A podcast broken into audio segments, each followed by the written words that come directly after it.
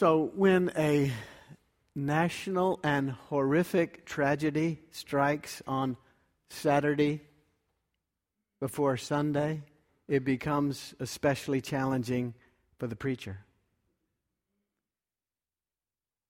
We've, we've prepared, we've planned, we've put together this service, and then at the late hour, circumstances change.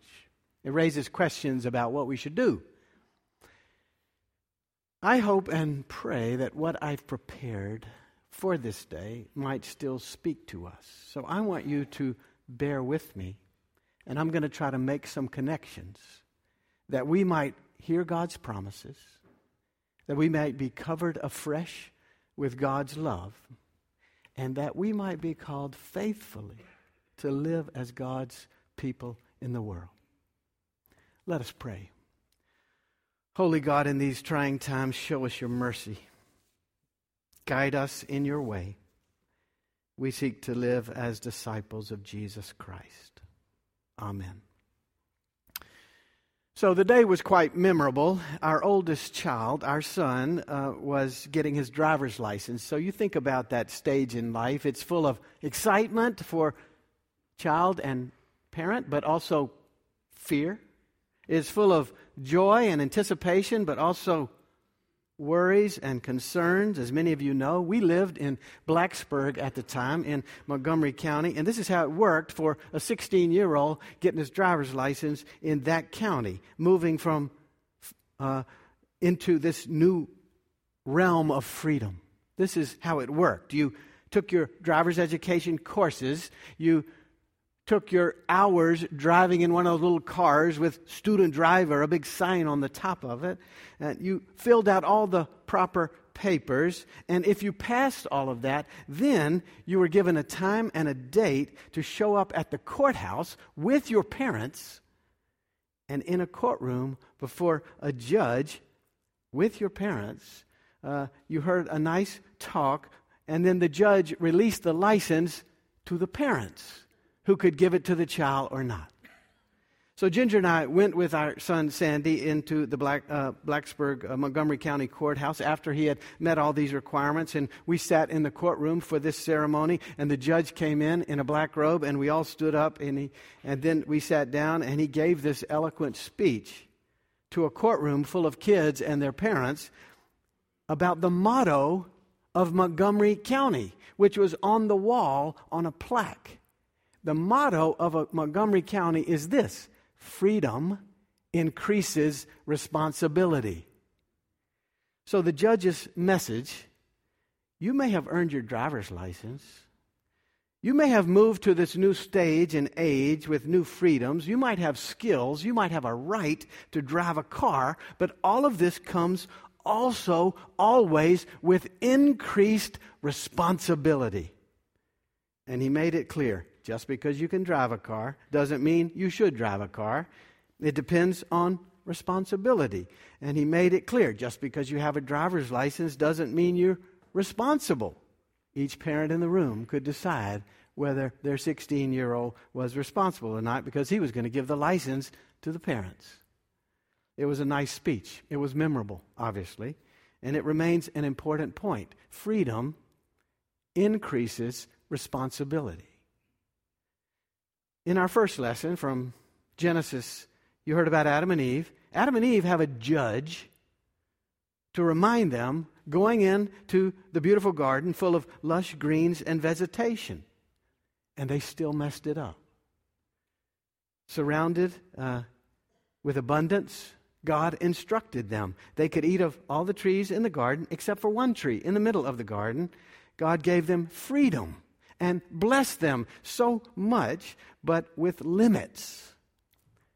Not everything is permitted. There are responsibilities.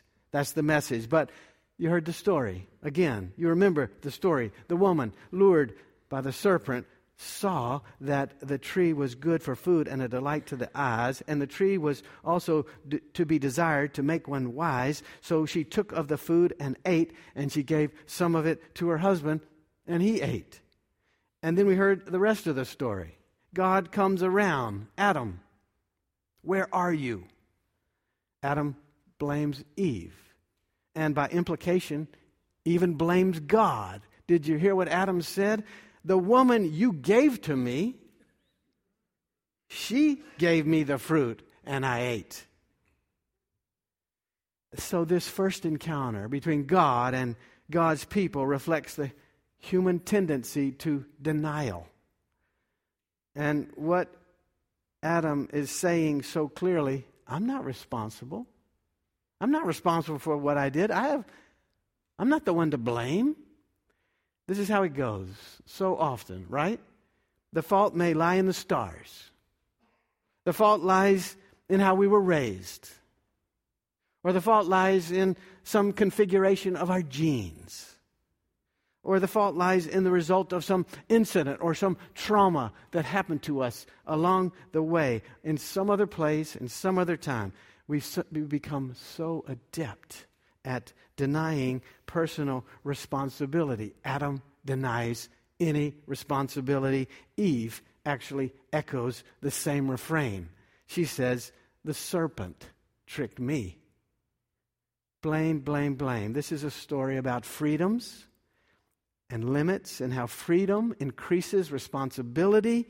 It's a story that wants to teach us that we are in trouble when we live freely and without responsibility. Freedoms always have limits. We cannot just live, folks, we live with God. We cannot just live and deny responsibility, we live responsibly. We live ethically. The very next story in the Bible is in chapter 4, and it goes from drama to tragedy. And we touched on this recently, a couple weeks ago, the story of Cain and Abel. And that story is also about responsibility. But not just personal responsibility, it's about moral responsibility. Cain, you remember, kills his brother Abel. Well, the Lord comes around again with a question to Cain Where's your brother Abel? I don't know. Cain replied, Am I my brother's keeper? And God says, and God is saying this today what you have done, your brother's blood cries out to me from the ground. Cain doesn't deny personal responsibility. He doesn't say, I couldn't help it. He doesn't say, someone else or something else made me do it. He doesn't say the blame lies elsewhere, which we're so good at. Cain denies something different. He denies moral responsibility. He acted and he acted freely. But he sees no reason why it's a problem. He sees no reason why he should be count, held accountable because he thinks he's not his brother's keeper. He is not his brother's keeper he says to God. So, Adam, in the first story, conveyed that his will and his actions uh, were powerless before the world. He couldn't help it. He was not responsible. His wife gave him the fruit. Cain conveys the very opposite. The world is powerless before him.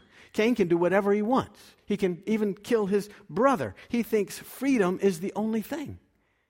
He has no responsibility to anyone. For him, there's no ought, there's only the is.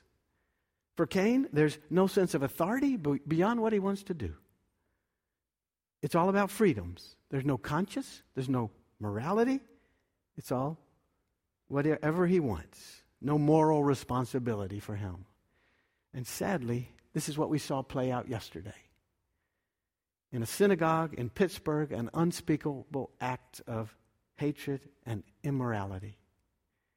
We grieve for our nation, pulled once again into unnecessary violence. Grief, so many people are grieving there today. Fear, it's everywhere. And shame. We grieve f- from more gun deaths, gun violence. We have a long way to go. And we confront this fresh reality hearing these stories in Genesis, reminding us how quickly life goes south when we live without responsibility.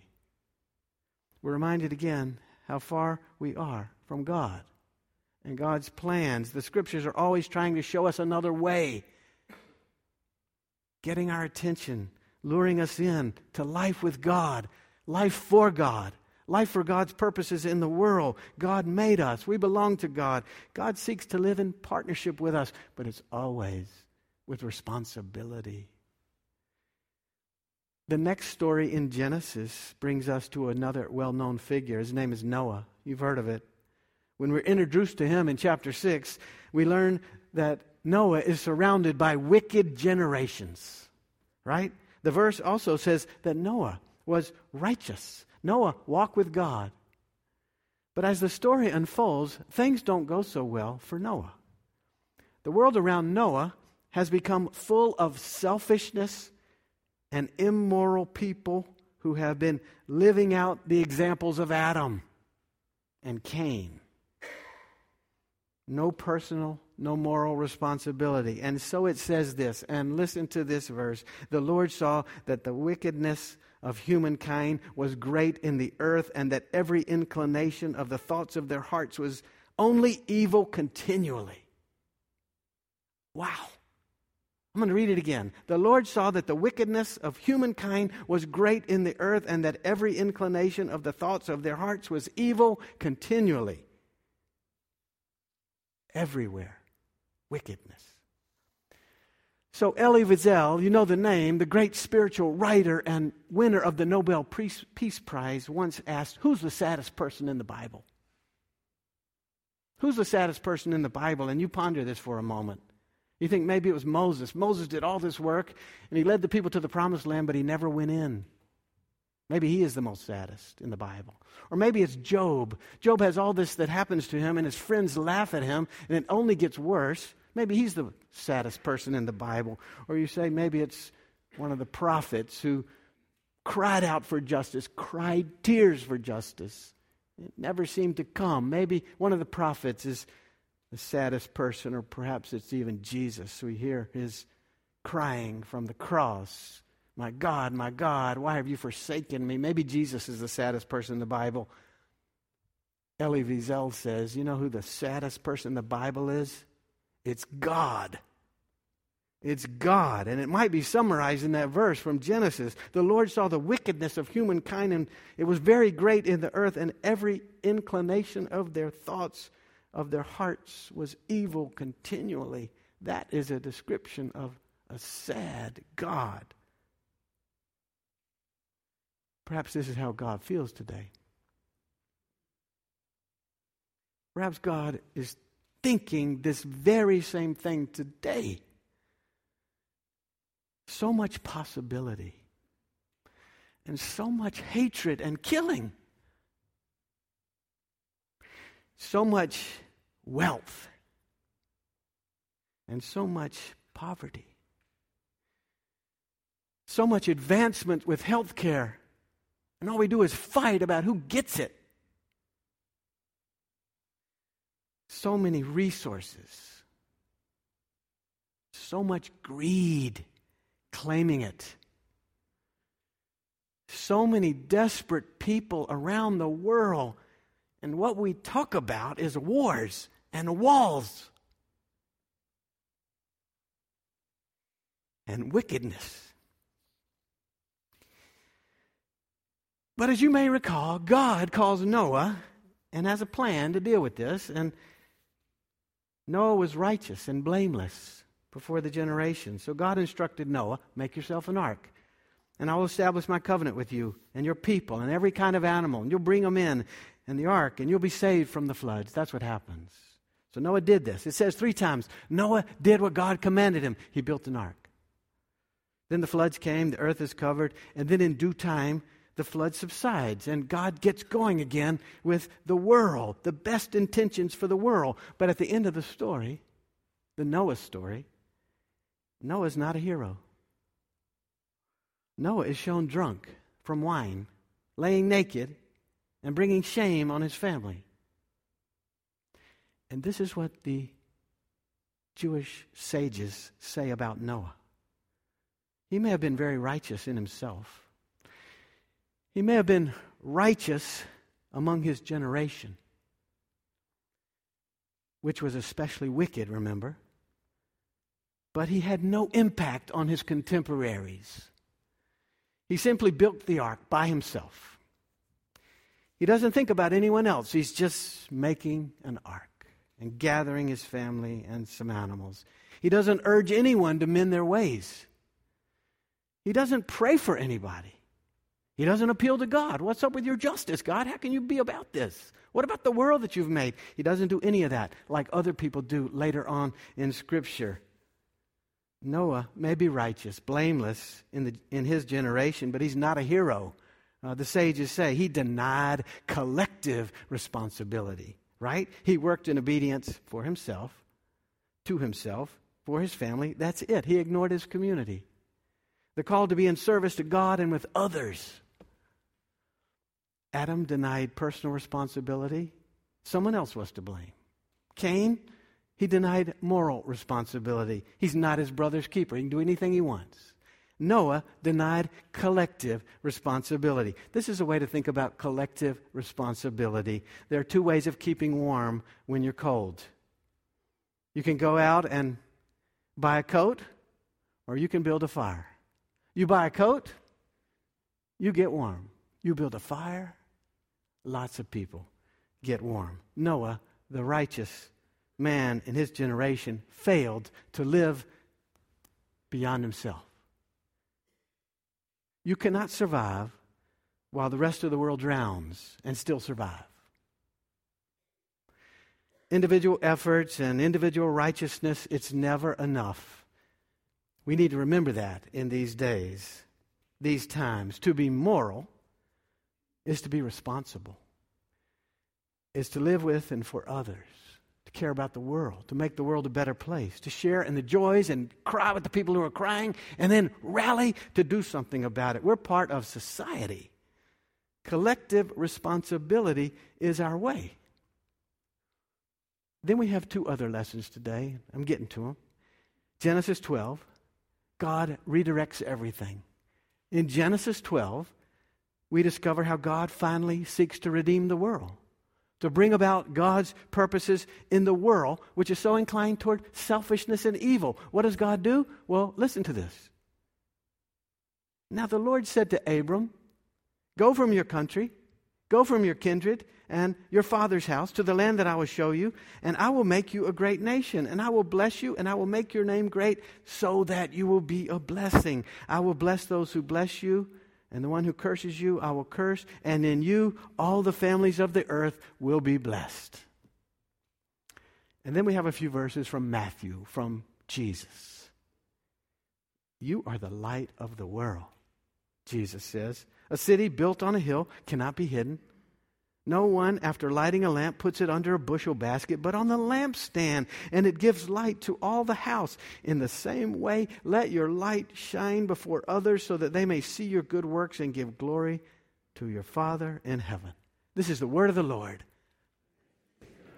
So in Genesis 12, God initiates a new plan. Abraham and Sarah are called, and they are blessed, and they have one purpose.